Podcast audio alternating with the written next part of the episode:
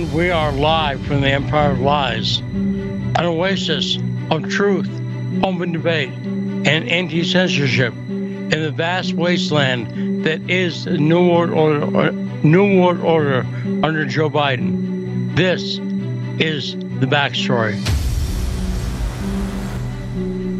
So we're back. We were off yesterday. I was busy getting divorced, so there was no show yesterday. But Rod, how you doing? I'm doing well, Lee. How about yourself? I'm nearly divorced, so take that as well. We, we did what was the last court appearance, so now I'm just waiting for the lawyer, my wife's lawyer, to send the uh, paperwork, and then it's done. Does that make sense? Yeah, that makes sense. So how am I doing? You know, it's mixed. On, on one hand, I'm glad the marriage is over. On the other hand, there's some disturbing stuff yesterday. Uh, in that, uh, yeah, I, I don't want to get into it too much, but my wife said some things that I found disturbing, including thinking that I've talked before that my wife and I lost a daughter about 10 years ago. Right, Rod? I've talked about that many times. Yeah, you've talked about that. Now, would you guess that the death of a daughter possibly affected the marriage? Would you guess that? Yes. Yeah. Right, because it's obvious that it would, right? So, directly yesterday, my wife said there was no factor at all. And you see why I say disturbing? It it it indicates to me that she's not gotten over that to the point where she can't even acknowledge it. And that's disturbing as someone who wants nothing but the best for my wife in the future. Or not to admit that the death of our daughter affected things in our marriage is a little frightening to me for her sake. Does that make sense, Rod? Yeah, it's the uh, stages of grief, and uh, one of them's denial. You, you got to get past the denial phase. Exactly right. So I'm not mad at her or anything. In fact, I just feel a little bad that she's still at that state. So that's the big news there. And that's all I want to say about that. But I don't think it's too much because I've talked about, I didn't understand the effect that the death of our daughter had on me for years. It took me years and took me being in the mental hospital uh, a couple of years ago, where a therapist said, That's trauma. And I said, Oh, wow. And I hadn't realized it. Does that make sense? So I'm not saying she's any worse than me or anything like that. I'm saying it's sad that she's not at that point yet. Does that make sense, Rod? No, that makes sense. Yeah, and you know, it's something that that I had to learn about myself. So hopefully, she's on the road to learning that about herself. That's probably more of a factor than she wants to admit. But that was my divorce drama yesterday, and the main thing about it was, aside from a couple of minutes like that that were interesting, it was really boring. It was going over our finances, which are, you know, we got nothing no car, no house, or anything. So it's a bunch of piddly bills. Does that make sense, Rod? Yeah, yeah, it makes sense. It's not Mar-a-Lago. We're not battling over our mansion. We're battling over a bunch of nonsensical bills. And that's kind of, but that's settled. And I won't take any more court time and time away from the show. And that's good because today, by the way, Rod's put together another great show for us. So, in the first hour, first time guests from Ukraine. Russell's in Ukraine, right? That's right. So, from Donbass, Donetsk, in fact, Russell Bentley, right? Correct. Okay. And the second hour, we have a segment we recorded for the first hour yesterday with the great Tyler Nixon. It's a pre record segment, but it's talking about did you see Tucker talking to the bikers, the Hells Angels? Did you see that footage, Ron? Yeah, I did see that. Did you think that was great? What What did you think of that? The Hell's Angels, uh, and what he and what he said it was was also uh, pretty interesting as well. Yeah, yeah. So we'll be talking about that next hour. But those are who we have on today for guests, and we're taking your calls as usual. 202 521 1320. That's all coming up on the backstory. So, Rod, obviously, since I was away yesterday, we missed the results of the Donbass referendum. And I missed it, Rod. Was it even close? no, not even close. No, I didn't really miss it.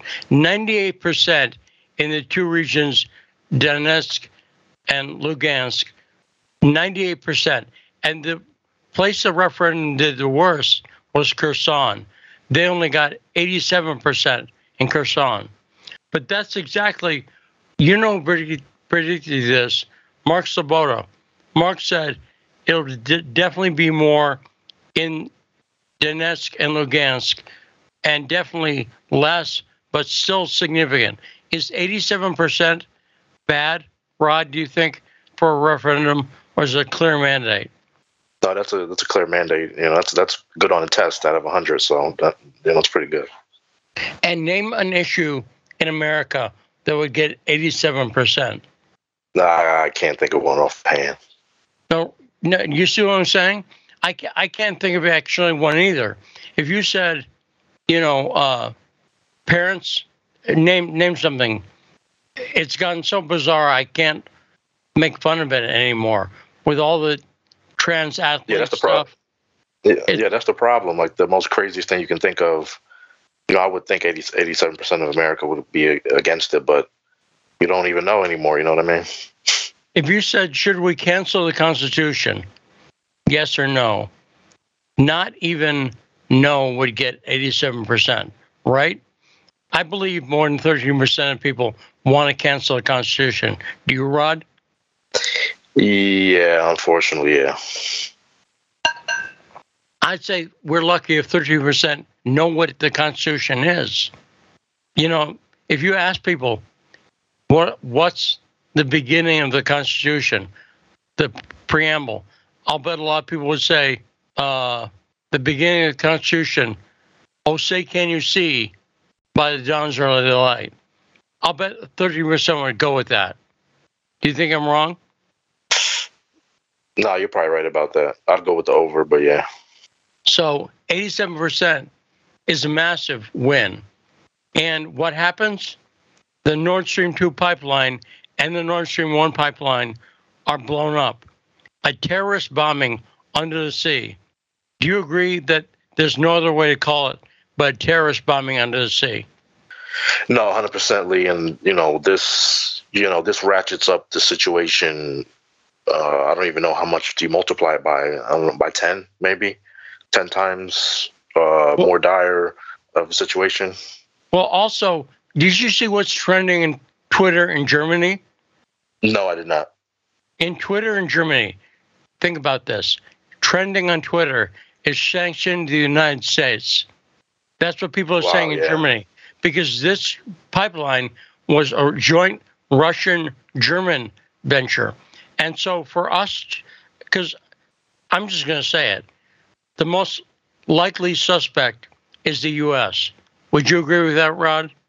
The most li- likely suspect. Yeah, no, no, on a, uh, yeah, hundred percent without any direct evidence. But I mean, they've we uh they've already said things uh since Biden's gotten in. I mean, Trump before that, I don't think he was saying anything directly about attacking it. But since Biden's got in, we've had the uh this administration, in their liberal way, said that they want to stop Nord Stream to you know Nord Stream both both pipelines. And and Scott Presler, the persistence he said something dopey yesterday, but we have Russell about to come on. So when we come back, after Russell, by the way, we'll come back with Russell. Then later in the show, I'm going to play a great clip from, believe it or not, Fox News, and you will believe it, Tucker Carlson. I thought Tucker's summary of this situation with Nord Stream 2 was very, very good. Do you agree, Rod? Yeah, no, definitely, definitely was good to hear some sanity. Yes, and from mainstream media. Tucker Carlson on Fox News is telling you the truth. But coming up next, the great Russell Bentley joining us from Donetsk, a first time appearance, and we're looking forward to talking to him here on The Backstory.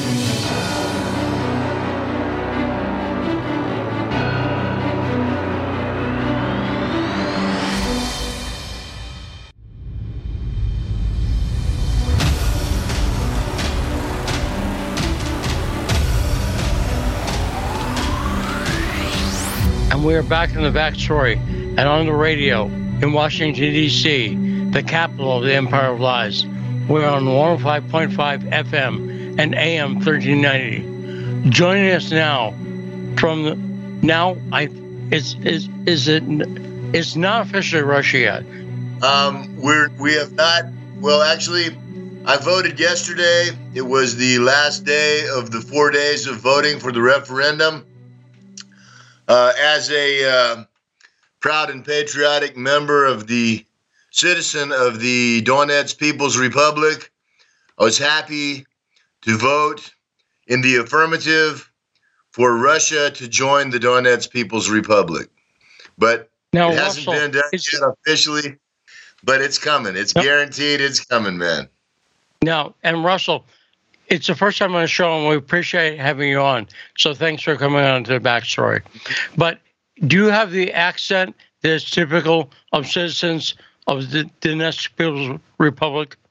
Um, no, I wouldn't say that I did. Uh, I speak Russian not all that well, even still after uh, being here since 2014. But um, you know, I, I I speak Russian with the Texan accent, so that's uh, a known fact.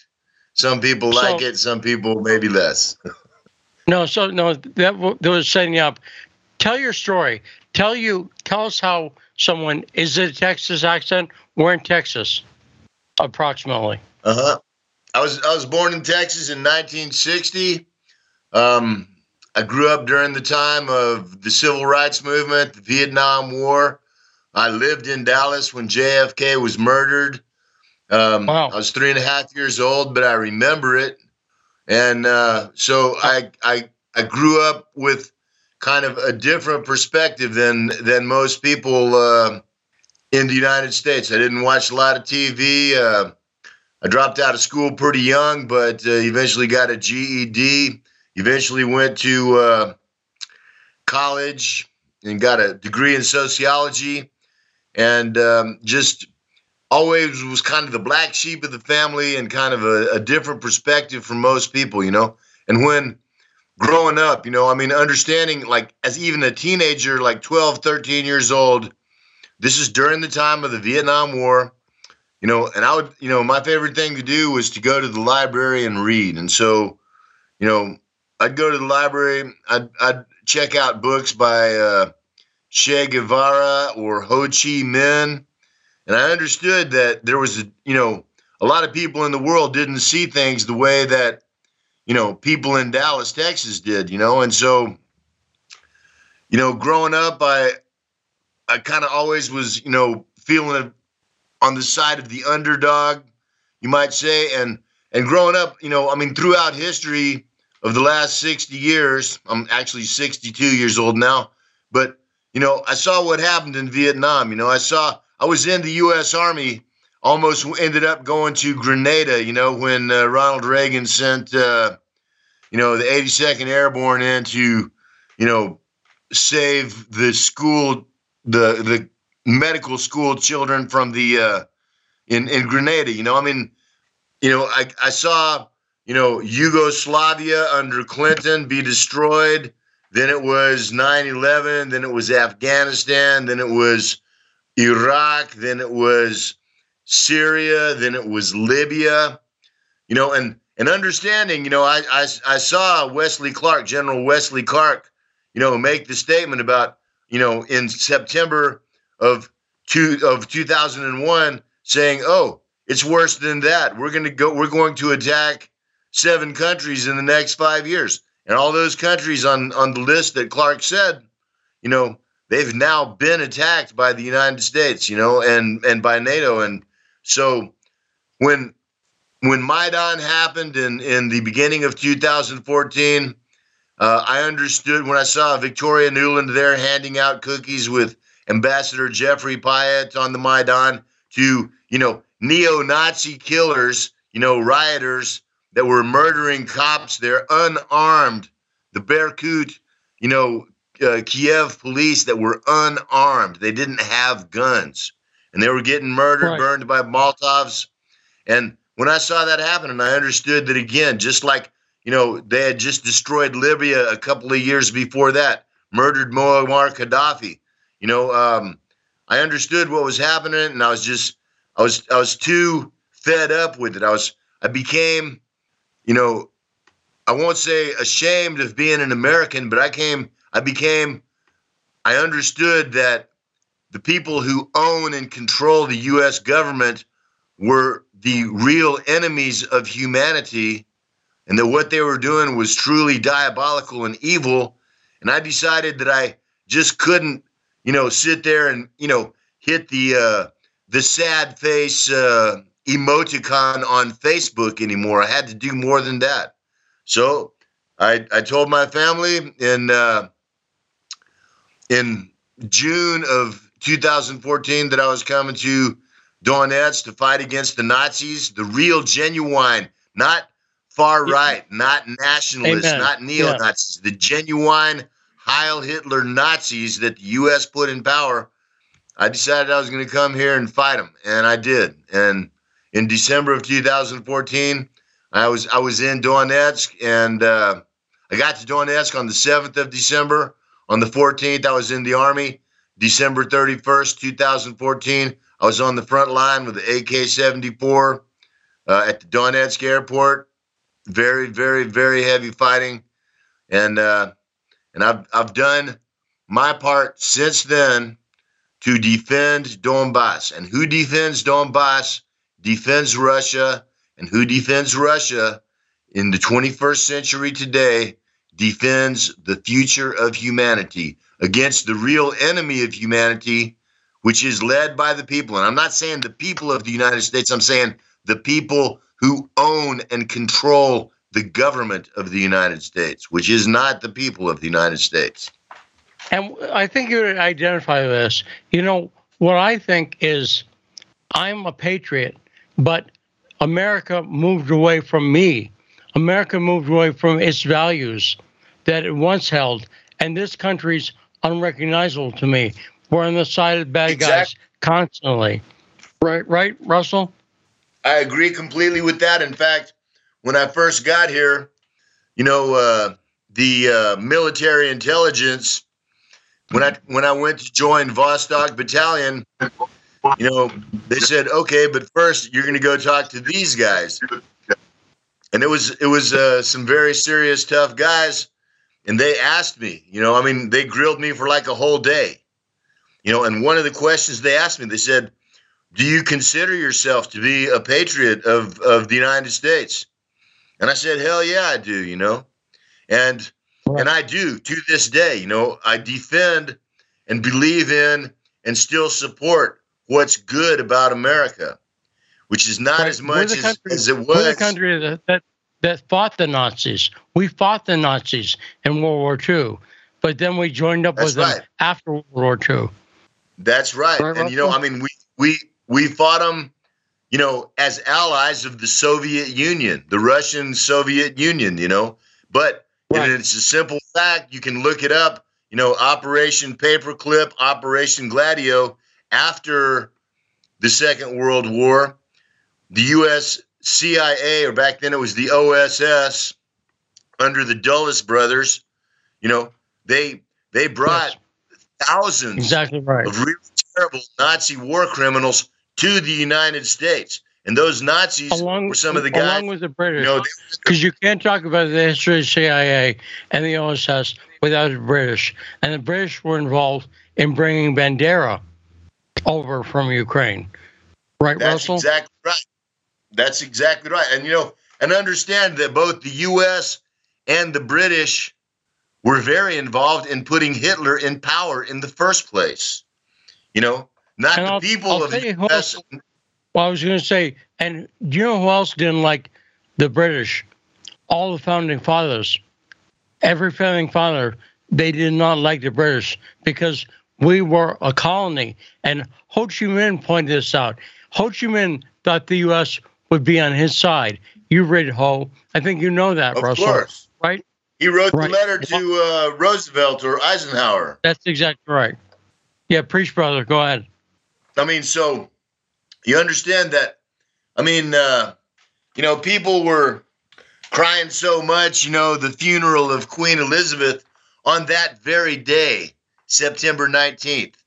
The Ukrainian Nazis bombed the center of Donetsk with a 155 NATO HIMARS artillery shell and murdered 13 people that were just standing in line to get some lunch from a, you know, like a uh, the Russian version of a taco stand or something. And and Eh, well, man, and- and- my and Russell- job as a yeah, Yeah, no, so I heard you talk about this story and I was listening to it. It was very moving to me. And I said to my girlfriend, I'm fighting for Russia. I'm fighting for the good guys. I am not on the side of the bad guys. And the story that you told, I want you to retell it for our audience. You were at, you went to the location of that cafe that was blown up, and you've been in Mhm. the military. I, I assume you've seen some hairy stuff, brother. Uh, right?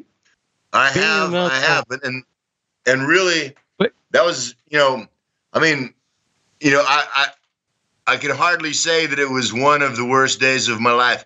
Really, it probably was the worst day of my life. And I tell you, man, I mean, I went there, and it was like, it was like a butcher shop, man. I mean, there was literally, you know, chunks of people hanging, you know, off of of of of the destroyed metal of this thing. I mean, it was, and and what was even worse was that you know, and generally, I mean, ninety nine percent of the time, I never ever show like you know the bodies and the gore and stuff of these, you know, you know, many many intentional terrorist attacks by the Ukrainian Nazis against the citizens here.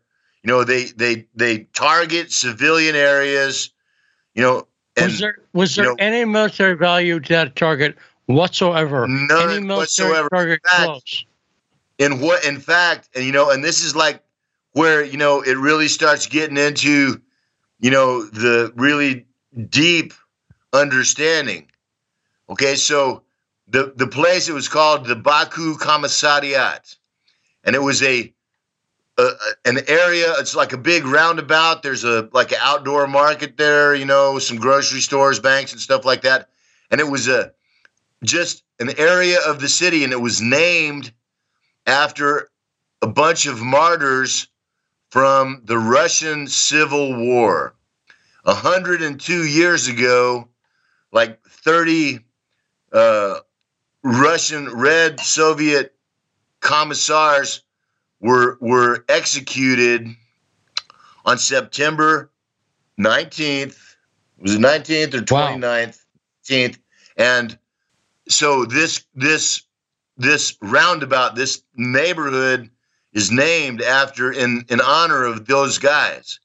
And Yes. a hundred so- years, a hundred two years later, the Ukrop Nazis on the same exact day bombed that area. You understand? So I mean, you you know, it starts getting into where you have to say, well, you know, really, you know, the Masonic or Satanic or whatever it is, you know, I mean, that's what it was. There was zero, zero military value to that target, man. There was no, no army. I mean, it was, I mean, it's too crowded with civilians for there even to be a place to set up an artillery gun or, or even, you know, a, a camp of, you know, soldiers or something. You know, there was zero military, you know, and the worst thing about it was, is that okay? So in this case, it was so horrific that against my general principle of showing like dead bodies and pieces of bodies and stuff like that.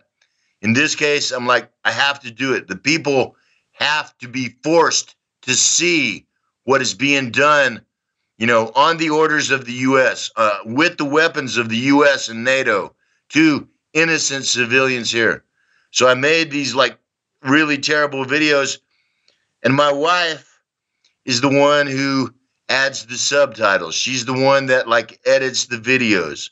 So she had to see it too, man. I mean, it almost brings tears to my eyes just right now, just to even tell about it, you know, that she had to see this stuff. And it was, I mean, you know, you understand that they they target the, the Ukrainian Nazis are intentionally murdering. They're they're terrorists. They have ISIS, you know, head chopping, you know, jihadists are already here. Already, I mean, they've been here since 2015, working with the Ukrainian army against the people of the DPR that I have been defending since then.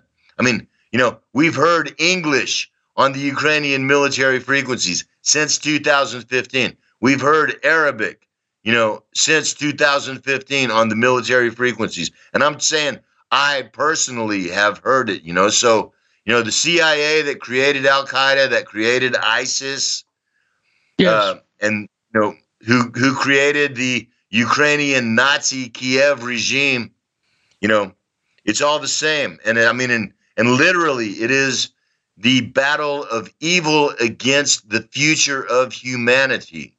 And Russia Amen. is not of evil. Right. Russia. This thing Russia with the, uh, Russia this thing with the, uh, well, I mean, you know, I'm not saying that Russia is angels. I'm not saying we're perfect or anything, but I'm saying that you know we're not on the side of Satan. We're not on the side that okay. There's two sides in this war, and there's one side that intentionally targets civilians. There's one side that tortures and murders prisoners of war and makes videos and publishes it. There's one side that says Heil Hitler and Slava Bandera, and there's one and side. There's one side well, let, let, me add to that. There's one side who wants to kill the basis for Pink Floyd. Does yeah, that make exactly. any sense? Well, I mean, uh, dude, I was I was in a press conference in Moscow a couple of weeks ago, for uh, beginning of September, against this uh, Mirotvorets, the death list um, yes. website. That's yes. That's and on the website it says based in Warsaw, Poland, and Langley, and Langley. Virginia. Yeah, exactly right. And that's exactly also, what it says. I mean, and that's the thing. These Nazis, you know, it's it's it's just like it's it's just like building WTC seven, bro. They don't even hide it. They not only don't hide it, they they they rub it in your face. Now, speaking of not hiding, the thing that's in the headline yes, now Let, let's get your reaction on this, Russell. By the way, appreciate your story. Thanks, brother. Uh, it's an amazing story, and it's something I identify with because when I went to uh, Beirut, Lebanon in 2013 at the start of the Syrian war, everybody I talked to, not one person said anything different. Everyone said, Why is the U.S. backing Al Qaeda? Why is the U.S. backing the Salafis? Everyone I met, not one person said, well, the U.S. is backing the rebels, the freedom fighters. Everyone knew what they're backing. And I assume your experience is the same thing. You know, it's very yeah, fair I of mean, you to say that, that Russia it, may not be angels. Ahead, but on the other hand, have you met anyone over there really who does not know what's going on. They know the truth because they're there, right, Russell? Of course they do. I mean, you can see it in the results of the referendum that we just had, man. I mean, in in Donetsk and Lugansk, you know, over 98% voted yes. In uh, uh, Kherson and Zaporozhye, it was less. And that was because, you know, in fact, I mean, I mean, first of all, it's because there's been, you know, the most concentrated, heavy duty brainwashing propaganda for more than 30 years in, in, in Ukraine uh, by the CIA, by the MI6, by the West, but also because in those areas people are afraid because, you know, and I'll tell you what, I'll also admit this Russia has screwed up in this special operation, very seriously screwed up. And hopefully, this, uh, you know, I mean, and for honorable reasons, you know, I mean, we came into this thing saying, okay, we're going to minimize uh, infrastructure damage. We're going to do, we're going to even, you know, risk and even lose the lives of Russian soldiers in order to minimize the death, you know, as Americans call it, you know, their trademark collateral damage.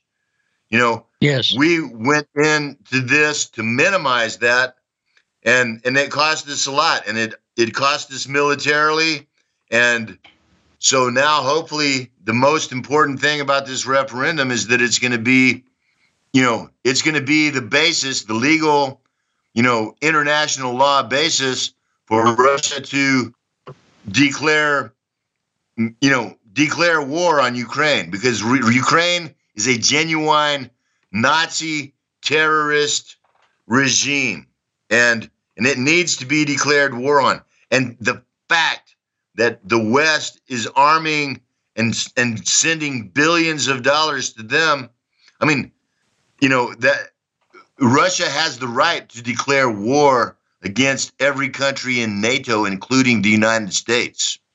Well, well, let's talk about the new headline. But you, my impression of Putin, tell me if this is your impression and it strikes you as correct.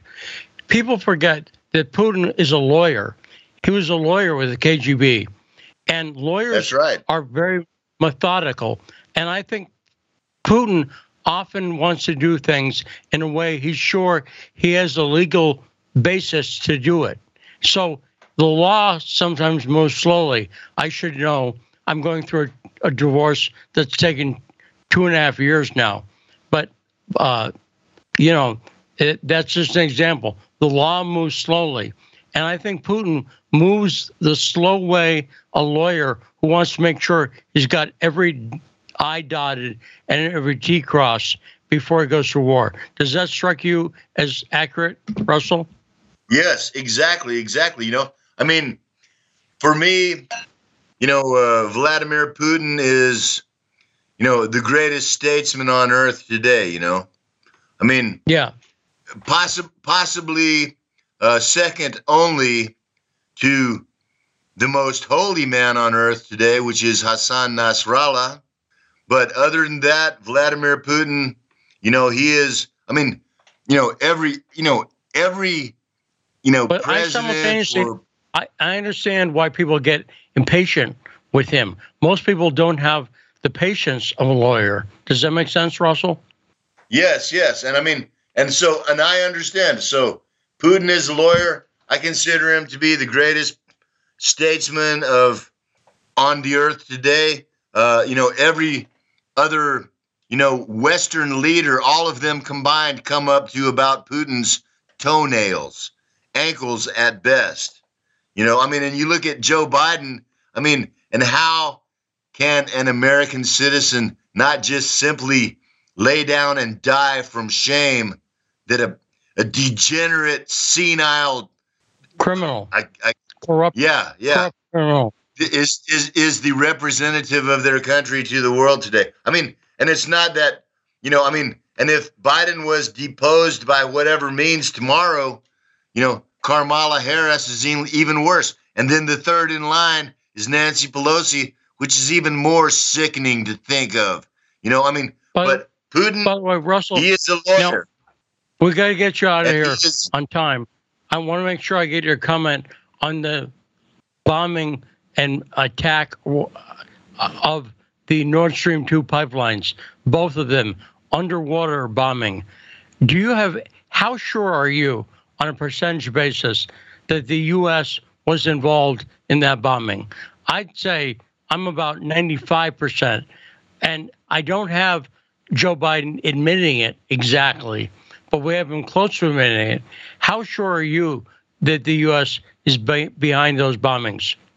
I'm 100% sure, and I can say that only an idiot, only a coprophage, you know, someone who eats excrement could even question who it was. Who else has the technological ability? Who else has? I mean, you know, it's like you know uh, Sherlock Holmes or, or yeah. I mean, it's uh, you know, motive, weapon, opportunity. Who has the motive? You know, the West and NATO. Who has the weapon? How many people do you know can put a hundred kilogram uh, explosive charge? You know, 500 meters, thousand meters under the sea. You know, it's not like it was, uh, you know, some some punks from Pravi Sector or something. Then this is an act of war, and it's not an act of war against Russia, because you know, as is, has been seen by these sanctions, you know, since the beginning of this year, Russia doesn't need to sell their gas or their oil to Europe.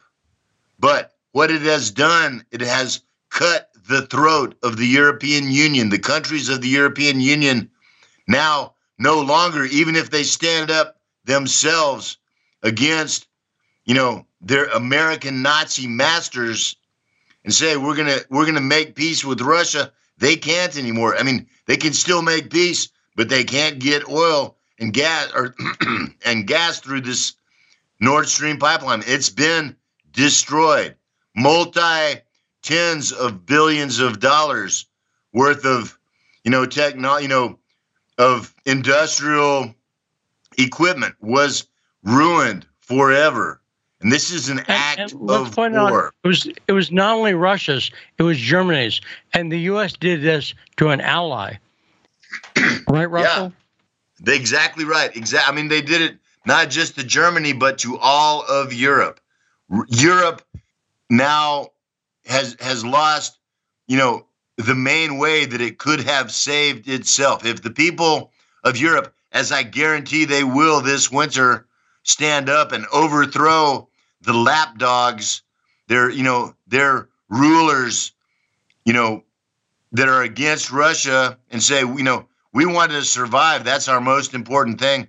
Which this year is going to be, this winter is going to be very terrible for Europe, and it's because the people there, I mean, and there's a lot of good and brave people there that have been against it all along, but their their masters, just like in the United States, you know, have have have sold out the people of their countries, the people that they're supposed to protect and represent. They've sold them out, you know, because of the orders of the people who own and control the United States government. And I'll tell you something: the people of the United States, United States need to understand this. What the United States government has done around the world, what it has done in Ukraine, what it's doing now in Europe, it is also doing to the people of the United States. Russia Amen. is not the enemy of the people of the United States. The enemy of the people of the United States, the enemy of humanity, the future of humanity, is the people who own and control the United States. And those people, they're genuine. They're the Fourth Reich. They are the 21st century Nazis. And they should be treated as such. You know, remember. Great point. No, remember. Now, Russell Bentley, we're almost out of time, and I got to get you, you out of here on time. So, in the last minute or so we have left, Please talk about mm-hmm. what you saw firsthand during the referendums. Um, okay. So, I mean, and of course, you know, as always, it's the exact opposite of what is reported. I saw, I don't know, some European was saying, oh, yeah, they force people to vote at guns, gunpoint. That's a complete lie. Um, for three days, we had people that came and knocked on our door of our apartment in the center of Donetsk they said, hey, you can come outside and vote for the referendum. You know, this is because people went door to door to vote because it was under danger of Ukrainian Nazi US backed shelling. And so they came door to door. They knocked on the door. We said, no, no, no, we're going to vote later. Three times they came. We just said, no, we're going to vote later. They went away. On the last day of voting, the fourth day, you know, I put on my military uniform. I went down to vote in a school. You know, I went in there. You know, there, you know, there was no armed soldiers forcing. You know, there was the private voting booth. The the the referendum here was much, much, much more honest and accurate and real than any election in the United States in you know in the 21st century. I'll say that right and there, man. time, Russell Bentley. Thanks so much for coming on. And obviously, we'd love to have you back on anytime you want to come on, Russell. So you're welcome All to right, come bro. on the back Just drop me a line, man. I'm I'm I- I'm ready to do it every day, man. I love the good also- people of the United States, and you know I'm in it. I'm in it for all all for for everybody, you know. And you know. Americans need to understand who their enemy is. It ain't Russia. Good luck to all good people. May God protect the innocent, and may the rest of us get everything we deserve. Davai. And may God bless you, Russell. Thanks so much. And keep up your great work. And we'll have you back on the show real soon, buddy. Great job. Great appearance by Russell Bentley. Coming up next, we'll have more Tucker Carlson talking about the Nord Stream 2 bombings. Coming up next on The Backstory.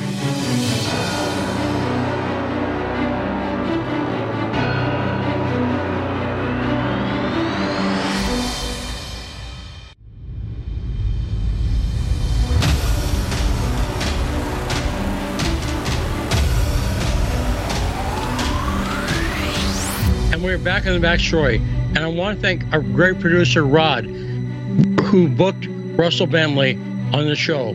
That was a great appearance by Russell Bentley. Very excited about it. Rod, what did you think?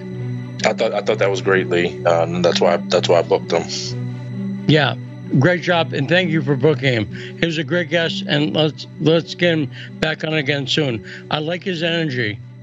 He's high energy. You know, do you know what I mean? Yeah, for sure, for sure. Okay, now I want to play something for anyone who's depressed about the media. Let's point out that this went out on Fox News, mainstream media, heard by millions of people, and I think that's a very good sign. Let's play the clip. Tucker Carlson talking about these Nord Stream 2 terrorist bombings. Hit it. Tuesday evening on a grim note, but one of the environmental catastrophes, one of the great environmental catastrophes of our time, is unfolding tonight off the coast of Denmark. The Nord Stream pipelines, which are enormous Russian owned conduits that carry natural gas from Russia to Western Europe, have been breached. As we speak, Nord Stream 1 and Nord Stream 2 are pouring millions of cubic meters of natural gas into the Baltic Sea. Pictures from the air, which you can now see on your screen, show a toxic bubble field more than half a mile wide. You can only guess at how many marine mammals are being killed right now, countless. But the lasting damage may be to the atmosphere. Natural gas is comprised of up to 90% methane.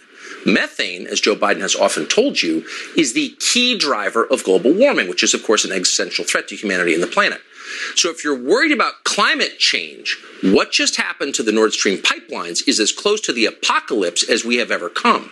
So the question is, how did this happen? And it turns out it was not an accident. At the very same time that leaks in these pipelines were detected, Swedish officials recorded two powerful undersea explosions, each one of which was equivalent to hundreds of pounds of TNT. Nothing in nature can account for that. Almost immediately, the pipelines began leaking in three separate places. So there's only one explanation for what happened. This was an act of industrial terrorism. That was very obvious to the Prime Minister of Poland, and he wasted no time in saying so. Watch. Mamy też do czynienia Today, we are also dealing with an act of Sabotage. sabotage. Nie znamy We do not know the details of what happened yet, but we can clearly see that it is an act of sabotage, an act that probably marks the next stage in the escalation of the situation we are dealing with którą mamy do in. Ukraine. We can clearly see, he said, this was an act of sabotage, an act of terrorism. Well, yes, we can see that. So the question is who did it? And of course, the prime suspect is obvious. It would be the same man who caused domestic inflation here in the U.S. and stole the 2016 election from Hillary Clinton. That'd be Vladimir V. Putin. The Washington Post got right to it. Putin, they declared, is now weaponizing the Nord Stream pipelines. According to the Canadian ambassador to the UN, Vladimir Putin has decided to use, quote, pollution as an act of war. Progressive Twitter strongly endorsed this conclusion. Putin did it. And that makes sense until you thought about it for just a moment. Vladimir Putin may be evil, they tell us that he is evil, but is he stupid? Probably isn't stupid. And yet, and here's the strange part if you are Vladimir Putin, you would have to be a suicidal moron to blow up your own energy pipelines. That's the one thing you would never do. Natural gas pipelines are the main source of your power and your wealth, and most critically, your leverage over other countries. Europe needs your energy now more than ever with winter approaching. If you can't deliver that energy, then countries like Germany have no need to pay attention to what you want. You're in the middle of a war, an all hands on deck war, so you need all the leverage you can get. Under these circumstances, there is no chance you would blow up Nord Stream 1 or 2. Not now, obviously. In fact, it's so obvious that even our famously dim Secretary of State, Tony Blinken, seemed to acknowledge it. Sabotaging Nord Stream, he said today, is, quote, clearly in no one's interest. Right. But really only half right. It is true that blowing up Nord Stream does not help Vladimir Putin. He would not do that. Why would he? But that doesn't mean that other countries wouldn't consider doing it. They would consider it, and we know they have considered it because at least one of them has said so in public. In early February, less than three weeks before the war in Ukraine began, Joe Biden suggested on camera that he might take out these pipelines. Watch. If Russia invades, uh, that means tanks or troops crossing the uh, the, the, border of Ukraine uh, again. Then uh, there will be uh, we there will be no longer a Nord Stream two. We we will bring an end to it. But, do, but how will you how will you do that exactly? Since the project and control of the project is within Germany's control. We will. Uh, I promise you, we'll be able to do it. Notice how he phrased that. And he's the president. Doesn't phrase things by accident, particularly when he's reading off cards. He didn't say, I will pause the delivery of gas from Russia to Germany. He said, there won't be a Nord Stream 2. We'll put an end to it. We'll take it out. We'll blow it up. How will you do this? He was asked. I promise you we will be able to do it. They thought this through. And yet, those watching, very much including us, didn't take Biden seriously when he said it. This is the president who has declared climate change the most pressing emergency in the history of the world. This is the man who lectures you about using a wood stove or driving an SUV because of its emissions. This is the guy who spent billions trying to mitigate cow flatulence because methane. Would that guy really blow up a methane pipeline in the middle of the Baltic Sea? It was hard to imagine. That would be an unimaginably reckless act. That would be the kind of thing you would do if you wanted to start a nuclear war. It would be insane. And yet, in retrospect, it's obvious they were thinking about this because Joe Biden wasn't the only person to suggest it. Toria Nuland at the State Department said pretty much the very same thing. Nuland is a lifelong war cheerleader. She worked to bring about the Iraq invasion, never apologized, kept going. She helped engineer the coup that overthrew the Ukrainian government some years back. So capable, clearly she's capable of anything. But environmental terrorism, even for Toria Nuland, that seemed too much, too extreme. And yet here she is in January. With regard to Nord Stream 2, uh, we continue to have uh, very strong and clear conversations uh, with our German allies, and I want to be clear with you today. If Russia invades Ukraine, one way or another, Nord Stream 2 will not move forward. One way or the other, we'll stop Nord Stream. Now, looking back, those words seem chilling eight months later as natural gas pours into the Baltic Sea and into the atmosphere. So you have to ask could the Biden administration really do something like this? We can't say for sure. We don't know for sure. We can tell you that close allies of the Biden White House believe they certainly did do it. Radek Sikorski is a Polish politician. He's chairman of the EU USA delegation in the European Parliament. He's connected. He's also the husband of regime stenographer Anne Applebaum of The Atlantic magazine. Sikorski is so close to Joe Biden that he's got a picture of the two of them together in his Twitter profile. So when the pipelines blew up, Sikorski responded immediately. And here's what he wrote Thank you, USA. So once again, did the Biden administration really do this? It's hard to believe. Given that it's an atrocity, it's effectively an act of terrorism. We don't want to make that accusation. But we should tell you that maybe not coincidentally, Today, a brand new pipeline was unveiled, a pipeline that carries non Russian natural gas in roughly the same area as Nord Streams 1 and 2. This is called the Baltic Pipe. It was inaugurated in Poland. It will carry natural gas from Norway through Denmark to Poland and other countries nearby. And it's likely to do very well since now it has less competition. Making sense? What does the White House say about this? How are they accounting for what happened today? Well, they're not exactly enthusiastically denying responsibility for it. Instead, they're looking at the upside. Here's the president's publicist noting that the destruction of yet another energy pipeline is yet another opportunity for you to buy an electric car. Uh, as you all know, these pipelines weren't pumping gas into Europe at this time. Uh, NS2 was never operational, as you guys know. NS1 has not been operational for weeks because uh, Putin has weaponized uh, energy. And we have said this many times before.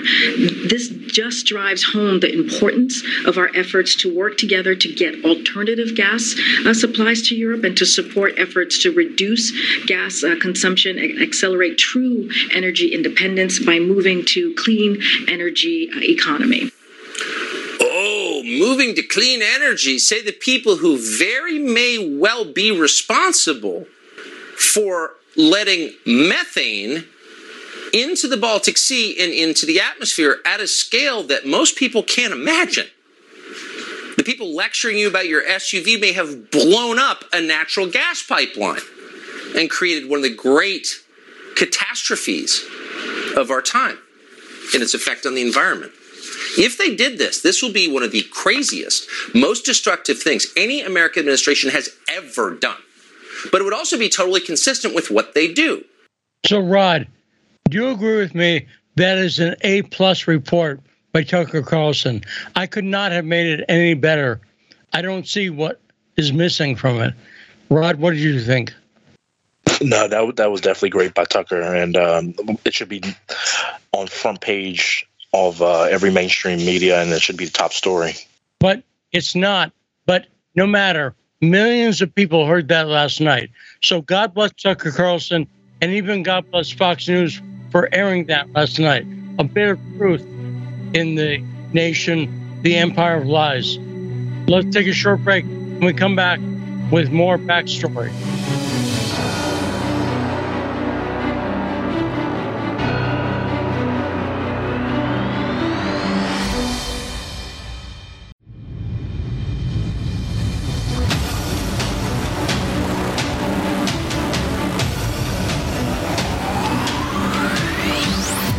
Live from the Empire of Lies. We're back for the second hour of today's episode of the show that brings you the truth behind the news. It's the backstory. So, once again, I want to thank Russell Bentley for a fantastic appearance. If you missed that, go back later and listen to it.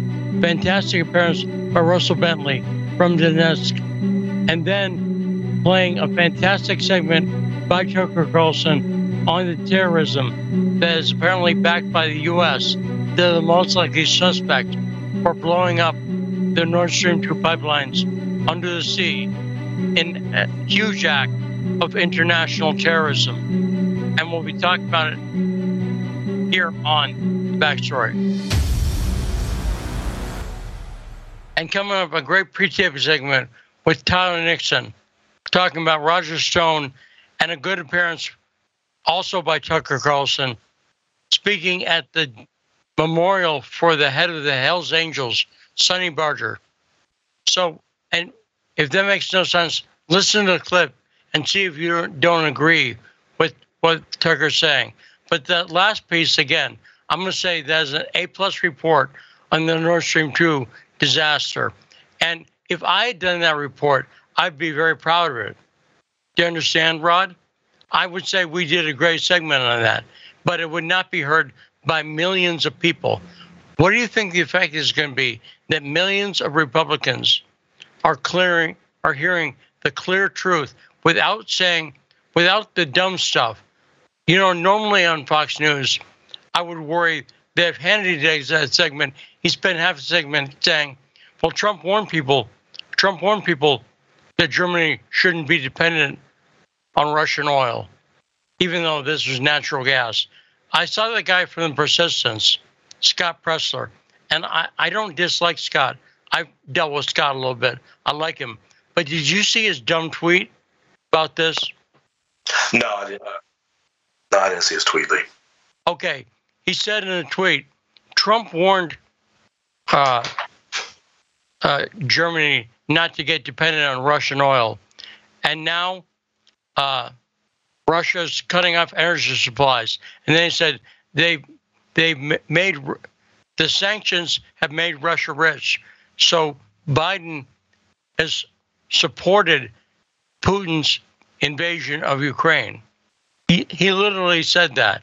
This guy, the persistence, in an attempt to save Trump and defend anything he says, he's saying Biden paid for the invasion of Ukraine. Is that dopey or what, Rod? Yeah, I think that's a definitely a bad take by Scott on that, and um, I still think you, you know people like him. He's uh, connected, but uh, he's not connected enough to know the the, the full truth on this. Uh, I think uh, maybe you know he should come on or listen to uh, some some shows on the uh, on radio Sputnik on Sputnik Radio to. Well, feel feel free to bring him on. He's he's met me in the White House. I've talked to Scott and I like him, so feel free to try to get him on the show. But that's a dopey statement. He's just completely wrong. And Tucker didn't say. Did, did I miss it? Did he say one thing that I should disagree with in that segment, Rod? Uh, no, I didn't find anything. They, they said, uh, you know, I think uh, it's back to the usual suspects, and um, you know, it, it more than likely it's America who has something to do with this. Because he's right. Biden and Nuland's statements saying one way or another, basically. Does that make sense? If I if I say to you, one one way or another, Rod, I'm going to keep that dog of yours quiet, and then you find your dog is poisoned the next morning, I'm suspect number one. Am I right? Oh yeah, for sure. Especially with Victoria Nuland and the F, the EU. Uh, so she could care less if people are going to freeze and die. I mean, she's right there with Hillary Clinton. Uh, you know, we came, we saw they died, so she could care less. And let's go to calls now. 202 521 1320. The great Owl Killer is on with us. Owl Killer, how you doing? Hey man, I thought the owl got you yesterday. I was like, oh no, he's not on. I wonder if something happened. But uh, I'm not happy. No, it's, it was the second marriage got me, but but okay. Yeah, I, I'm not happy to hear that it was a stressful day. But at least uh, it wasn't the owl. Well, but and at least it's over. I say this: it was a full day of boring, mostly stupid, arg- you know, bickering about minor stuff, most of which I lost. But uh, I did not lose on the legal fees. However, she owes a lot more in legal fees than I do. So, small blessings. But anyway, Al Killer, enough about my personal life. Go on. Now, I don't think people have like grasped the gravity of this. Europe just got reset. So, indeed, did. Indeed. And when the natural gas runs out, because some countries are, have some stockpiles of it, when it runs out, they are officially reset. Now, well, I forgot.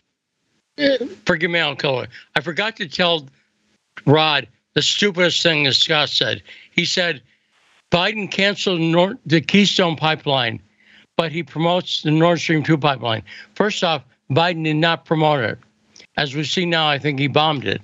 But also, the Keystone pipeline, do you know what that was scheduled to run through the Keystone pipeline?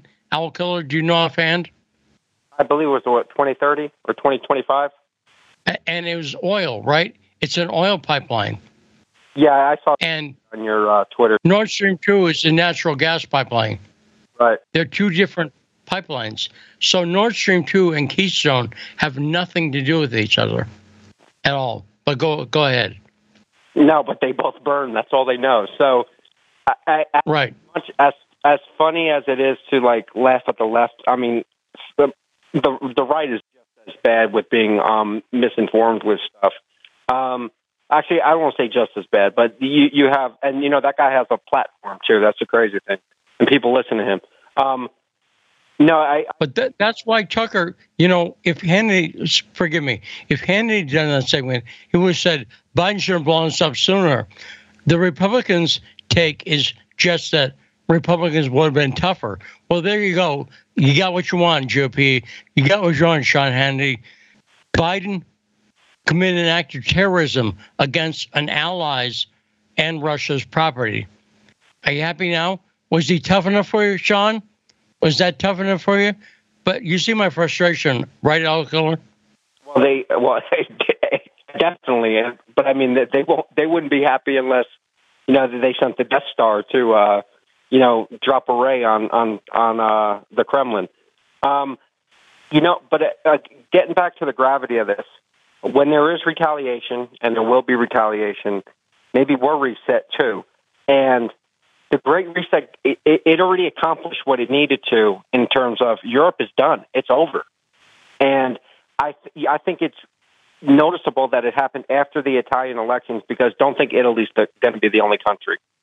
Sweden, uh, the, I mean, Stockholm, the Stockholm syndrome comes from Sweden, and the, the Swedes elected a a right a right wing populist it's going to happen. I'm pull, I'm pulling for Orban. I want Orban to step up and say, "Screw you, you."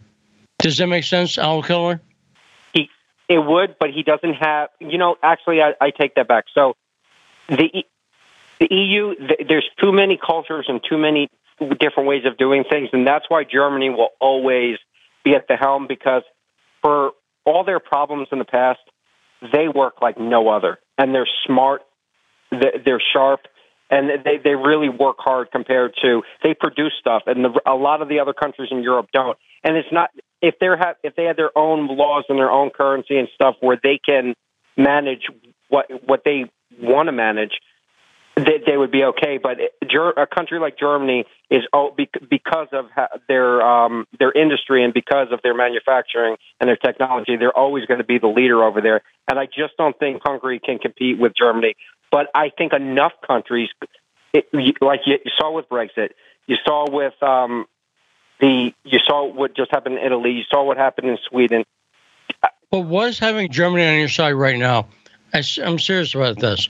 A neuter Germany that has no industry is of no value to anyone. Do you see what I'm saying? This is going to kill German industry and manufacturing. That is over. And I do not think Germany has the power it once had over Hungary. And eh, people in the EU need to realize the EU, NATO is not a suicide pact. You don't have to go along with the suicidal moves of the US and Great Britain. And that is what they're doing. Al Killer, I got to move on because we're short on time. But thanks for the call. We'll hopefully talk to you again tomorrow the great owl killer. 202 521 1320. Tarif in New Orleans, what's on your mind? Thank you for taking my call. First, I'd like to say free Julian Assange. I have four comments. First comment is this. Now, for Prime Minister Albanese Bansi from Australia to uh, free Julian Assange because the, the, the talk of nuclear war is now on people's tongues now. I heard, uh, I saw, just saw a 14 minute clip from Joe Rogan podcast today. He spoke to David Smith about what's going on in Russia, and basically the truth came out on the show. We're headed for nuclear war. Everybody's starting to talk about it. Alex Mercouris is, is, you know, he's upset because the Biden administration is basically running buck wild. We need somebody that basically to come out and basically put a, um uh, uh, the brakes on it by you know, exposing the, the deep secrets, and Julian Assange is the one. So Albanese need to free that man. And my second comment is, um, okay, this is this our October false flag. It finally happened. Um, the um, Russia now is forced to have to got to take Odessa so they can free up the the River. Excuse me, the um Danube River, so they can start sending up gas through that river on those ships to um, uh, Serbia and Hungary, so they can be so they can free themselves, and also Bulgaria can go either way now. Um, my last comment: since those Russian generals and the Ukrainian generals spoke together on the phone yesterday, what the Russian the Ukrainian generals have to do, they have to start giving out those positions of those Nazis on a battlefield. Those Azov Battalion, White Sector, um, uh, Bandera Rights, the GPS coordinates to get them off the ba- battlefield so the Russian Tu-95s can start dropping bombs on them, right? Because they're acting as blocking units. They are preventing the Ukrainian troops from retreating. So those blocking units that's in Western Ukraine, I mean Eastern Ukraine, need to be removed, and the Russians are the ones can do it. Thank you for taking my. Good point. Thanks, Sharif. Great call. And let's go to a short break now. And when we come back, we'll take Ingrid and a quick call, and then we'll go to Tyler Nixon with a great segment talking about Roger Stone and about Tucker Carlson addressing Hells Angels. It'll all make sense. Let's take a short break on the backstory.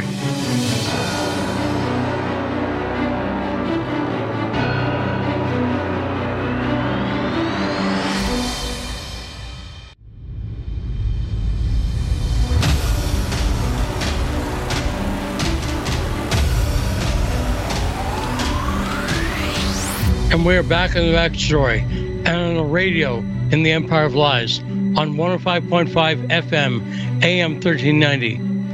In fact, Rod, you know how I go out in front of my apartment every day with a sign that says impeach Biden? Have you seen those pictures on Twitter and on Instagram of me out there? Yeah, usually post it right after the show. Right, that's right. I go out and sit there. So my girlfriend went next door to the local copy place, and she has a copy of Alex Jones's new book, The Great Reset. And we asked them to blow up the book because I wanted that to be my new sign, just a giant copy of Alex Jones's book. Make sense? Yeah. Can I can I can I jump ahead, Lee? Yeah, go without ahead. even without even knowing the the facts, can I guess that they didn't they didn't want to do it?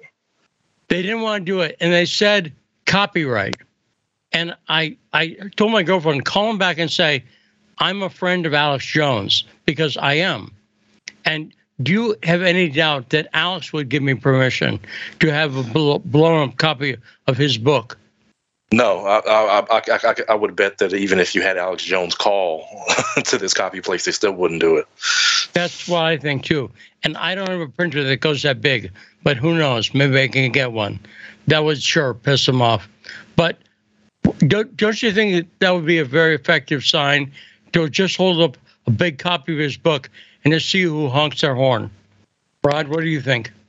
Oh yeah, for sure, Lee. And uh, it's it's kind of sad that uh, you know I would think it'd be more freedom in South Dakota and wouldn't be uh, so much a, part of the group to like no no no we can't we can't even do our job uh, printing out something with Alex Jones because he's a you know he's a he's a he's a uh, school shooter denier. I told you my girlfriend Danny went to Barnes and Noble, and she she got it there, but they did not have a copy on the floor. And when she asked about it, the girl went in back and she found four copies in back. Think about that, Rod. They a best-selling book. They did not want to sell it. Does that make sense? No, that again, it just it just uh, unfortunately it just uh, reinforces what I think uh, we, we're where we're heading into or where we're already at. And you know, just the thought of Alex Jones uh, is is a crime. So you support Alex Jones, and uh, I support Alex Jones, and so we're criminals. You know, just just for supporting Yes. him. And God bless Alex Jones, too. So 202 521 1320. Ingrid, we're short on time, but I wanted to get to you. What's on your mind, Ingrid? Well, good to have you back.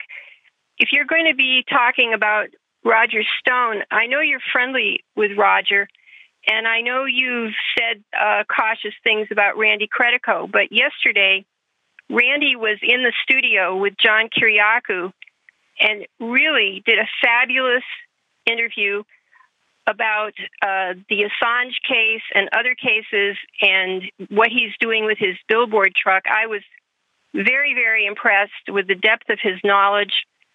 And he characterized Roger as a showman. I don't think you would deny that.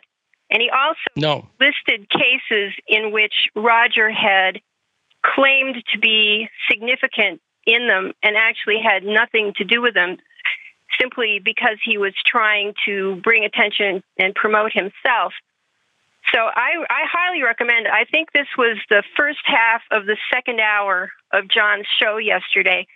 It's a it's a very very interesting interview, and it, it I'm not good with names, and my memory's getting bad, but uh, goes into this. Well, and, and I'm not going to do that because I my personal experience with Randy Credico has all been positive. I've interviewed him a number of times, and I like Randy, but the fact that he went for whatever reason against Roger Stone when Roger Stone was facing charges that I believe were totally false. And Randy participated in that. I believe Randy was under pressure. So I'm not even trying to de- demonize him, but it would put me in an awkward position. Does that make sense, Ingrid? Yes. What would put you in an awkward position? To listen to the interview? Talking to him at all. Talking to him, and uh, even you mean you've I- talked to I think previously? I don't understand quite. Okay. Well, he he went after Roger in a way when Roger was on trial on BS charges. Randy went along with the idea that Roger had threatened his dog, for instance, which Randy knows that's not true, and he knows what was going on there. So I can't support that kind of thing, but I I'm not going on my way to criticize Randy. It's an awkward situation mm. but I, I'm I, I'm I, I've ne- I personally enjoyed having Randy as a guest in the past, but I would not want to do so in the future. Does it make sense? Yeah, sure, and I agree with you. I, I now have sort of personal evidence that Randy is indeed under a lot of pressure. Yeah, and and I I appreciate John Kiriakou having him on because I'm in favor of freedom of speech, but I'm in favor of freedom of speech without wanting to get myself, you know, be- because I'm friends with Roger. What Randy did was crossing the line, so I don't want to shut him up, and I'm glad John had him on, and I'll recommend people listen to that and make up your own mind because of re- relationships I have with him. I just can't do it. Does that make sense? Yes. Yeah. So, so is there any new Assange October news? Any news on that event, Ingrid? You can share with us. The the new news keeps piling on. Uh, Scott Ritter is going to speak, and uh, the real news is probably going to be filming this. It this just keeps getting bigger and bigger, and I guess that's good. So Yeah. it. No, that is good. Anything that gets, and you enjoyed our interview with Joe Lauria Monday, right? Oh my gosh, that was fantastic. Yes, it was excellent. Yeah, Joe, I really admire Joe and uh, appreciate him keeping Robert Parry's legacy alive. Now let's go. We got about a minute left, right? Command Central. Okay, so coming up, this is an, an, a pre-tape segment we did with the great Tyler Nixon, who's often a guest with us and a co-host on Fridays. And I heard something that Tucker Carlson did. It was a memorial to Sonny Barger, who was the leader of the Hells Angels Oakland division, starting in the late 50s and throughout the 60s.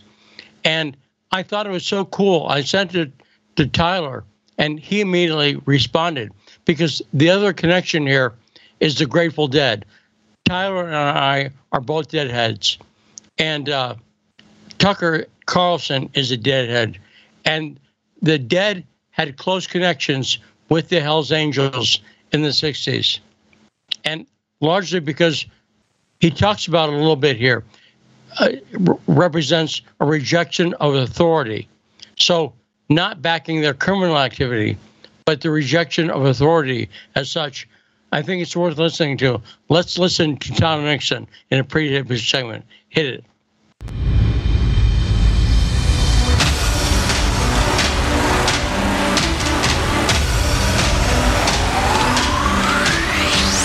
And we're very happy on this pre recorded show to be joined now by the great Tyler Nixon, fan of the show.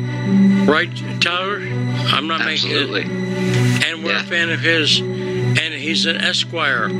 Are you not, Tyler Nixon? I, I'm an Esquire. I'm a counselor and an attorney. Yes, indeed. And do you know the do you know the difference? So an Esquire is someone who knows the law and applies it in their life. In their life, you know, they're sort of a, a gentleman Esquire. Um, a counselor, obviously, is someone who gives counsel and, and advises people on the law. An attorney is someone who not only is an Esquire and a counselor, but also speaks for and represents someone else. And a lawyer is just a shyster who makes money off the legal system. Yeah, so which one are you? I'm an attorney and a counselor. That's good.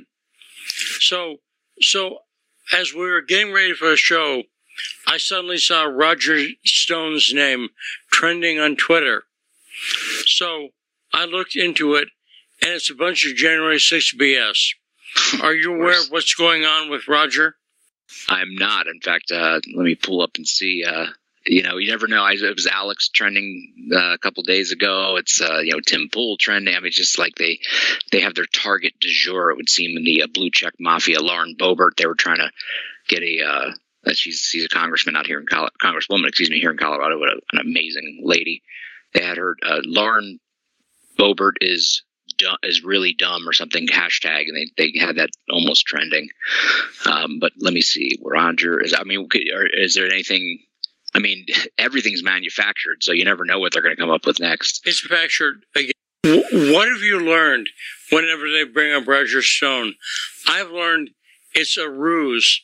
Tyler? Here's the thing: he has always put himself out there, um, but he he's never he's never held an office. So he's like a true political strategist operative who uh, you know runs exclusively in that world. He's never worked within. I, I think he worked for um, Bob Dole briefly in the Senate on the Senate side. Um, but you know, Roger's always been basically a private actor. I mean, he's in the public eye, but he's not. He's not paid by government. He doesn't hold an office. He doesn't have a a franchise, a sinecure within the government. So I think what it is is um, it, it, leaves them exposed because you notice that the people they go after, the people they went after in the Russian collusion hoax, none of them were within government. It was all outside actors who didn't have any particular uh, title, had not held some kind of title.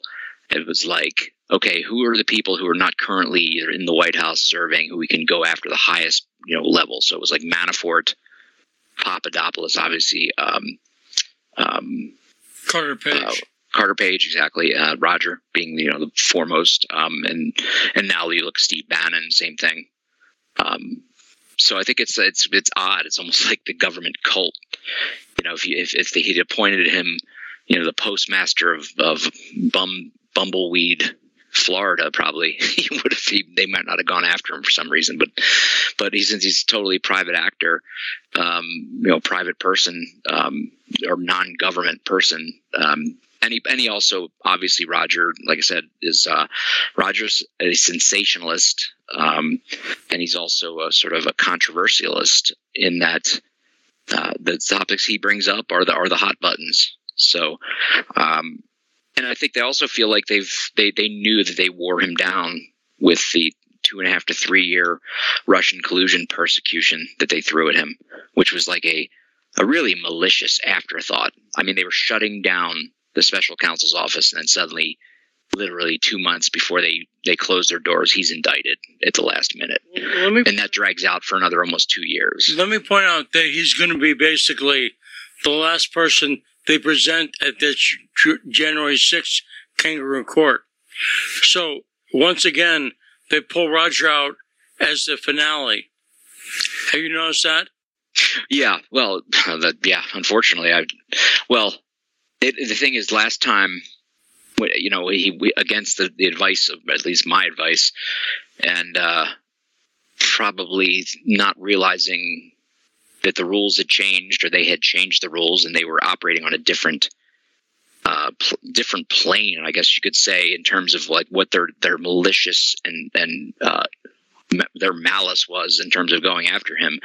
He thought he could go in and testify and basically just kind of uh, dance around the essential questions, not realizing that they were going to literally twist everything he said into phony, contrived charges. So this time he was smart to just go in, and plead the fifth, and leave, and not say a damn word to them and protect himself.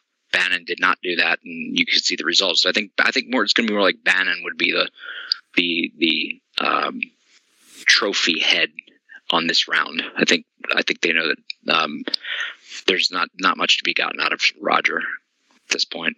I would hope. I would just leave him. They can, you know, obviously the the social media mob, left mob, is gonna is always gonna go after him. They hate him almost as much as Trump. They hate Trump, and uh, so he's, you know, they'll beat him up on anything they can come up with whatsoever. But they have so little this time. Uh, unfortunately, I think in the last round, Roger, as I said, he was. I don't think he realized how just how um, malicious their intent was. So he sort of walked himself into it. Um, and this time, though, there's nothing, literally nothing. So they would have to just manufacture it out of whole cloth. And I wouldn't put it past them, but you know, they, they, let's put it this way: if they had anything resembling enough to be a, a, quote smoking gun or something they could even whip up into any kind of charges or sort of connection or the whatever it is they're looking for, they would have already had it and done it. And Now, it's been almost two years. Do you view these January 6 hearings in general, specific, not, you know, focusing on Roger or anyone specifically, but the broad concept of hearings about this? Do you consider that dangerous, Tyler? I think it has it, it yeah it's kind of one of these it's not I'm going to call it a double-edged sword but it from a constitutional and a institutional perspective it's a travesty it sets terrible precedents it's a totally one-sided literal kangaroo court with absolutely no opportunity i mean i heard jamie raskin fulminating defending Ray Epps, but also saying about how no one has has has uh, laid a glove on all the evidence and all the you know all the testimony and, and supposed facts that were brought out by the January 6th. No one's laid a glove on it. Well, you haven't let anyone with a glove on anywhere near it. So let's start there. It's it's a joke. I mean, it's honestly, um, it is a completely uh, engineered, uh, controlled, excluding any any and that's how thin it is that's how thin it is they can't even withstand the most basic sort of questions being asked by anybody about it i mean that you know you knew right away when they excluded any republicans as or as, jamie raskin who's who's adam schiff jr at this point um, said basically like uh, they wanted to put insurrectionists on the committee or pro-insurrection republicans and you know speaker pelosi wisely rejected that. You know give me a break. I mean it was just their their their sophistry their manipulation of the entire narrative um, is it truly peak um, peak deception peak uh, gaslighting disinformation whatever you want to call it. And i think the committee is it's going to stand as it's well i mean see the thing is it's tough because they, repeat again they repeat the lie enough a, a significant number of people are going to believe it or just going to you know you get the, the the, the again the mob reporting uh, or, or all they need is just that surface level talking point to, to to just pile on to anybody and it doesn't matter. You try to you try to explain it to them. You try to break it down for them. You try to educate them. They're having none of it. And they're just going to continue screeching insurrection and you know traitors and and so like you know the democrats plant their fetid seed or their they, they, whatever um, uh, prime their their little stink bomb. And then they're screeching squealing mob uh, social media and um, sort of outside front group mob amplify that and then embellish upon it so it becomes you know it's not even just I mean, look at look at Matt Gaetz as an example. You know, he's he went he was he was the victim of a uh, you know an attempted extortion plot, and he has to be cleared of like some sort of human trafficking charges. And yet there are people who like, oh, he see he just got away with it. He just got it. You know, it's like give me a break. No one is innocent until proven anything with these people. You're guilty, uh, and you cannot be proven innocent. in Well, their minds. Unless your name is Ray Epps. We talked about that earlier with Jason Goodman. How significant do you find it that the Democrats do not want to hear anything at all about Ray Epps? Oh, I mean, they were at peak uh, with between Raskin and Sheila Jackson Lee sitting there with this phony high dudgeon and umbrage. I, we will not stand for this being, uh, the, you know, the memories of these people, blah blah blah, blah who died there and suffering PTSD, and you're is they're at peak, uh, peak dis- deceit, peak disingenuousness, peak partisan. Uh, I mean, if, if you want Exhibit A of how disgusting and what disgusting and uh, what's the word? Um, the, the artifice of these lies, how uh, sort of it, it's just amazing how they can stand there and push a complete line of garbage as they do with such intense passion and to look down their noses and accuse Republicans. I mean, this is how they could take literally Ray Epps, who is would be the single most obvious um, uh, inciter, whatever you want to say, uh, um, you know, advocate or whatever, vocal person, actually calling for what they claim everyone else was supposedly plotting to do. First of all, they call, you know, we don't want to hear these conspiracy theories. Um, excuse me, your whole insurrection narrative is a conspiracy theory. So let's just start there. But then they, they claim that, you know, the, any possible federal involvement is a big conspiracy theory. Like every like every trope they have is on on full flying colors, and their disingenuous hypocrisy and just the the arrogance with which they drip this um, what's the word I'm looking for? It's it's like someone who is just a I mean it's so phony and it's sickening, and yet they're so you know chest beating about it. It's like my God, these people are really psychopaths to sit there and defend. I mean, they don't even see just the total pretzel logic of now they're now oh poor Ray Epps, yet grandma who just happened to walk in wasn't out there saying we need to go into the car. She just happened to walk in. She's still sitting in a gulag in D.C.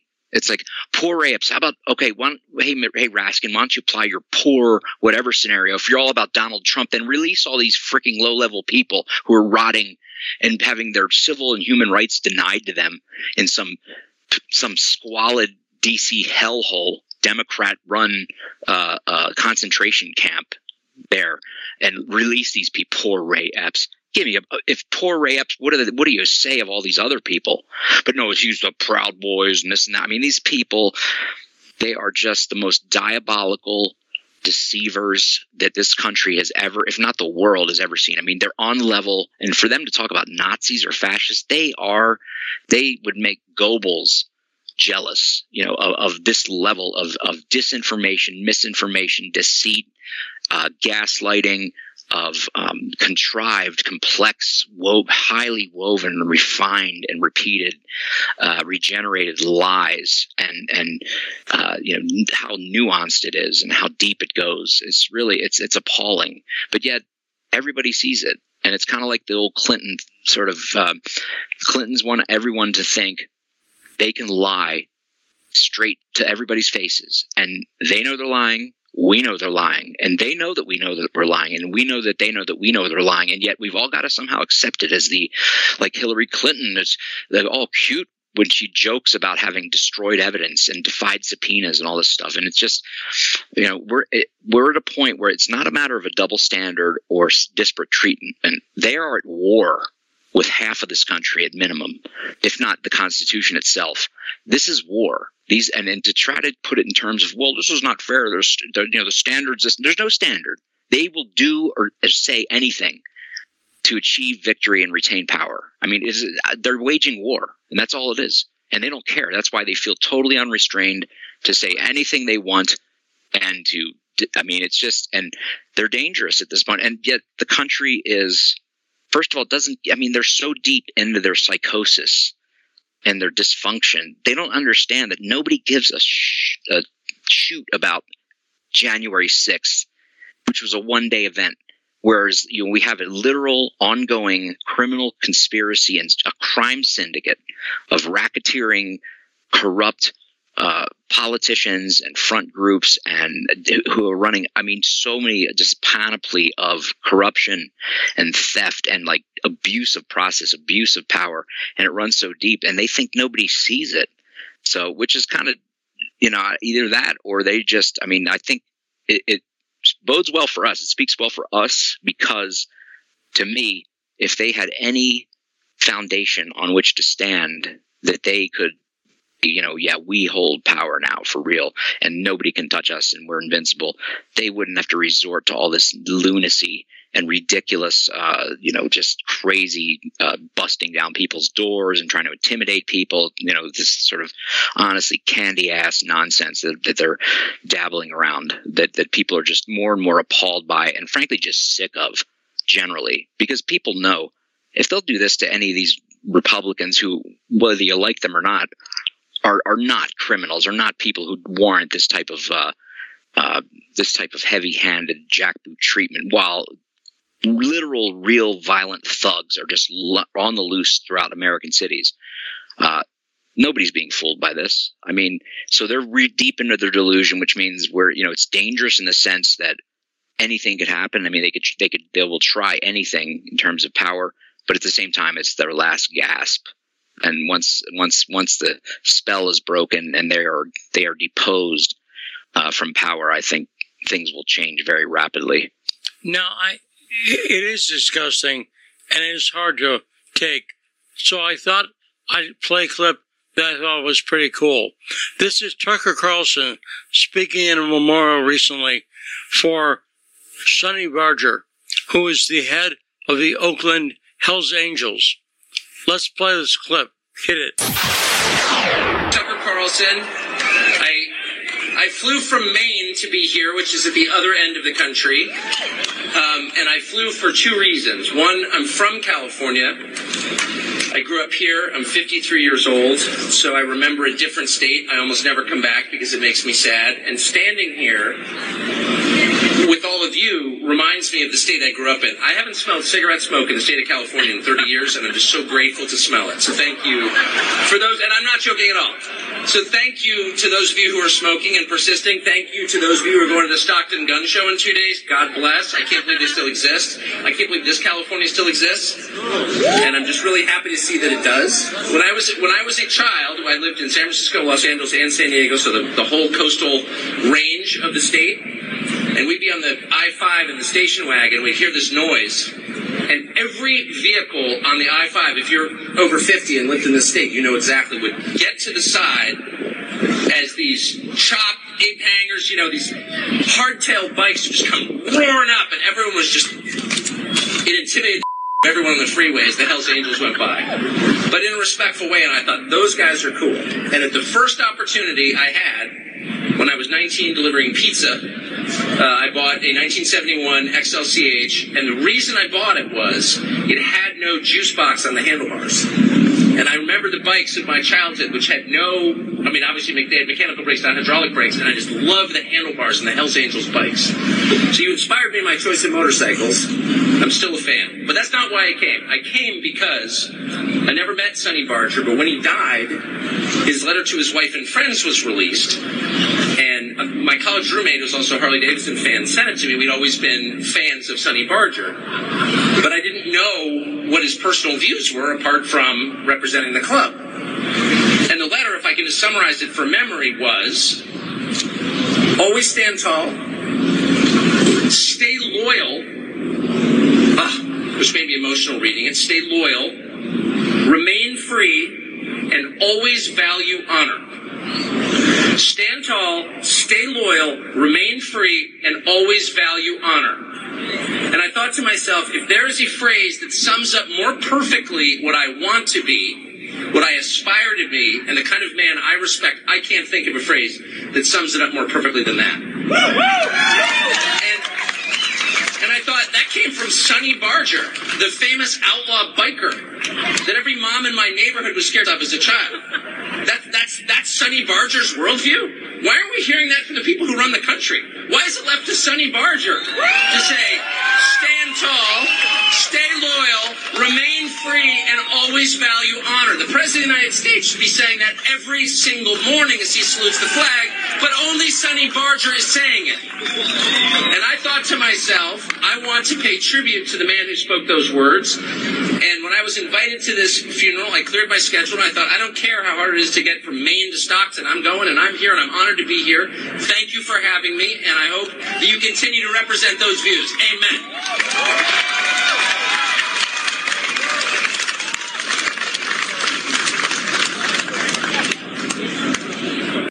Immediately thought of you, Tyler, because you know Tucker somewhat. And I thought, how cool was it that Tucker said all of that? First off, I think that quote from Sonny was great. What did you think?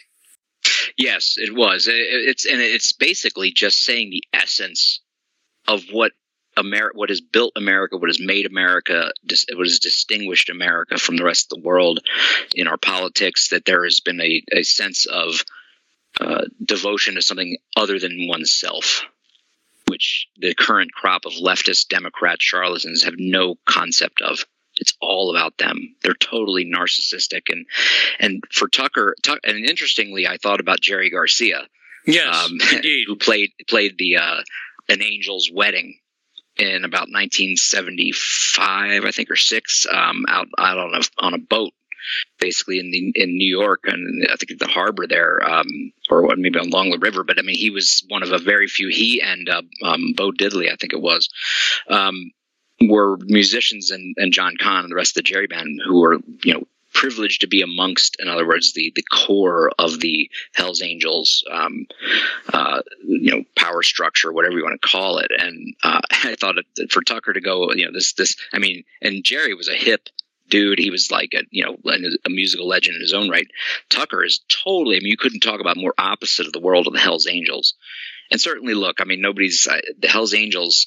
It goes to show you that you know, as bad as, as as bad in some of the crimes and stuff they've been involved in over the years, or some of them have, and sort of the underworld aspect of it. But I don't think it's ever been like anything like like say mafia level. Maybe it has, but that being said, when they can be held up as as having more honor than our current political system and anybody in it, I mean, what's that tell you? How far this system and, th- and these people have sunk, where Hell's Angels have more honor than you people. Well, also, listening to Tucker, I was struck again by how much she genuinely loves and misses California, the dream that California once had. Does that make sense, Tyler? Absolutely, because I'm right there with him. Uh, I remember the State Bar of California. My father moved out there in 1990. It's always been a dream. I've always, when I first visited there, I was like, wow, this place is amazing. The weather, the, sort of the, the feel of everything, just the, the the the culture that was there, and it has been totally destroyed by petty, tyrannical, to- poli- political parasites, and it's sad. And it really, it's because it's a beautiful place that's run by horrible people. And it's all people with D's after their name. Yeah, absolutely. Yeah, and the R's are what are the R's worth? Arnold Schwarzenegger. I mean, God love him, but you know Pete Wilson was no uh, you know fire breathing. I mean Reagan was the, best that came out of that. I mean you had Reagan and Nixon after that. I mean it's uh, you had successively more wishy washy uh, Republicans, but um, you know there's there are there are a few good ones. I think Darrell Issa is not too not too horrible. Speaking of which, Tom, let me ask you. We've not talked about it before. What's your short take on Richard Nixon? Oh, I think Nixon was, um, a, first of all, a complex figure who had all of the uh, sort of pathology, pathologies of your typical politician, which is that, um, you know, he's sort of, he's very um, self aware, self conscious, and I think a little thin skinned, maybe. Um, but unfortunately, Nixon, for Nixon, it was all out on display. He didn't have, he, he was very awkward and he, he didn't have the personality, he didn't have the, sort of the, um, he was truly an intellectual and a genius, frankly, and a brilliant man and a very thoughtful man uh, who has been totally mis- uh, caricaturized, mischaracterized. Um, I mean, I listened to his interviews today. I'm like, my God, if we had one politician in, in the bunch, that I mean, the whole crop of them aren't even worth uh, uh, 10 minutes with Richard Nixon in terms of the depth, the insight, the study, the, you know the, how much he paid attention and really really devoted himself and dedicated himself to the life of this country. And unfortunately i think you know he was always the odd man out and and that led him to have to resort i think to first of all i think he was always had an inferiority complex particularly going up against the kennedys. God who would to run who would ever want to run against john f. Kennedy? I mean one of the most articulate handsome you know i mean War the hero. golden boy of all time of american politics but richard nixon ran against him and you know god bless him for that. And uh and nixon was done dirty frankly by the people he thought he could he could tame and deal with in the in the intelligence community, but they just you know they backstab anybody, including Nixon, uh, who I think sued for peace and wanted wanted the right things for this country, but was dragged into the uh, the politics of the era of Lyndon Johnson, who is who is again, I mean Lyndon Johnson, I mean Richard Nixon is a, a priest, is a Muncie, is the Pope compared to Johnson, who was just a repulsive degenerate, criminal, psychopathological, Racist. murderous, Throw- racist throw monster from hell. And you know what's funny is is as racist and despicable and low life and deceitful and treacherous and greedy and uh, dishonest, disloyal that as this man was. He truly is, in my opinion, the epitome, the the godfather of the current day Democrat Party he may not have been of that of that of, that, of, his time, but he stands to me as like the what they have become. And you know, it's it's uh, and, and race race racialist, race baiting, willing to use them, but behind his back, uh, just a total racist himself. You know, he said, "I'll have those those Enners voting Democratic for the next 200 years," and and there's no question about that. I mean, the man and that I'm just scratching the surface. I mean, if you get into what Phil Nelson has has found out and uncovered about this, is the most evil, diabolical, horrifying monster And ever you, to be in do you think position. Watergate was a setup? Do you think Nixon was set up for Watergate? There's no question. And like the like the Kennedy assassination had all sorts of interested parties with different agendas being played out with Dealey Plaza happening. So did Watergate. You know, you had John Dean trying to cover up his criminal tracks and his mis- misdeeds by sucking Nixon into this, you know, suckering him into the cover up. And Nixon, they act like he was trying to cover up somehow his own crimes or the, the, the misdeeds. He was trying to protect the presidency and that's that i mean people don't understand that. Like he was so thought we cannot like i'm trying to trying to get peace with the soviets. I'm trying to bring peace. I'm trying to end vietnam. He was facing you know matters of life and death for many people and still against these two two uh, you know china is an emerging entity but but obviously russia is a superpower nuclear superpower who were hardball uh, and he was trying he had so many such higher he talked of peace. His he had the the, ideals that the Kennedys claimed to want to want to pursue, um, but the Kennedys were skilled at being ruthless, backstabbing, uh, you know, cutthroat politicians, whereas Nixon wasn't, and nobody was watching his back, and he didn't know to watch. He didn't know how to surround himself with the types of operator, operators and operatives that the Kennedys did, and unfortunately, he paid the price for it. He set himself up. I mean, they walked him right into it uh, you know, because I mean, honestly, he when he would fulminate about you know making enemies lists and things like that, that was just ventilating. You know, that was not he never was serious about that because if he really wanted to, he could have sat down and believe me, set up programs and implemented and tapped people. He would just throw it out there and like I think he thought that's probably how it worked with Jack Kennedy. Jack Kennedy didn't have to sit down and order, you know, vote buying in West Virginia or pay off this, that, or the other necessarily. He had Bobby to do that, but it happened.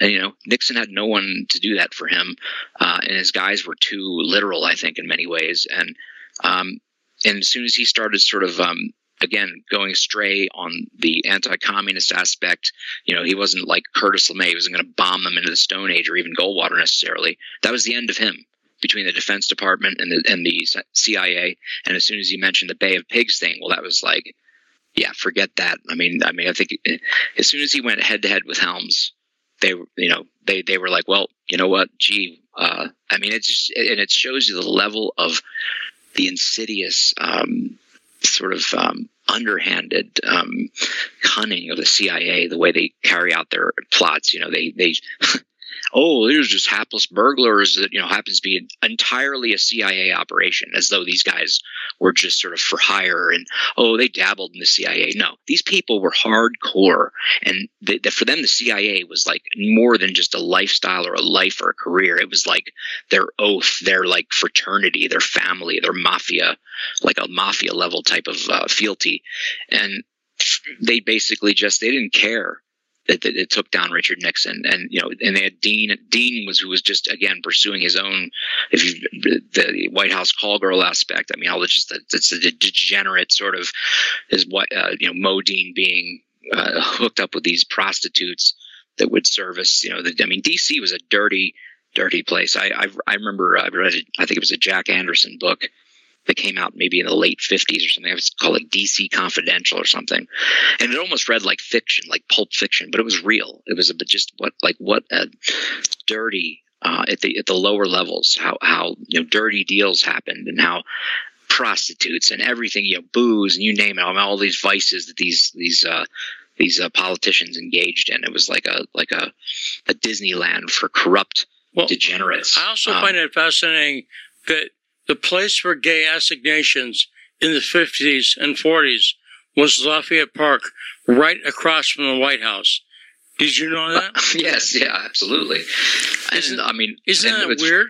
It is. It's like the whole place again. Again, it was like so seedy, really a seedy place. I mean, you know, you think, oh, you know, the, I mean, the, sure, there were men of stature, I think, who kept things on the level, but for the most part, beneath the surface, I mean, they were a bunch of. I mean, it was like it was a Jekyll and Hyde almost kind of thing. You know, you pull the you pull the the uh, you pull the, the skin back or whatever, and it was like ugh underneath it. Another great book is Fishbait um, by uh, the doorkeeper of the house um, under from literally from the 1930s in the Rayburn era. Uh, a guy named uh, Malloy, I think it is. Oh gosh, I have the book. I'm looking right at it. It's a it's a great book. I mean, it really you you are taken right into the corridors of power and how things ran and how you know what what how the speaker you know ran everything and how the committees were so uh, you know and there was a certain level of like scandal beyond which you were done if you uh, you know like Wilbur Mills. I mean he was appropriations chairman but but you know he got into these peccadillos uh, and one little one little extramarital affair with any kind of you know uh, lobbyist or play uh, you know whatever, and that was it. You were done. And thanks once again to the great Tyler Nixon for doing that pre-tape segment with us. So, Rod, you listen to that. What did you think about Tyler? I think it was great to hear that from Tyler. Uh, you know, he, he, laid out a lot of great things over there, and uh, definitely the the history of Lyndon B. Johnson is laid out for the Democrats and how it's living out now. And I like the fact that Tucker was in. I, I'll I'll put it like this: my downstairs neighbor is a biker. I know I'm, I'm not a bike rider because I'm blind in one eye. And my friend who owns Harleys has told me, I've said I'd look really cool on a motorcycle. And he's like, You'll die. I'm like, But I look really cool. And he said, You'll die.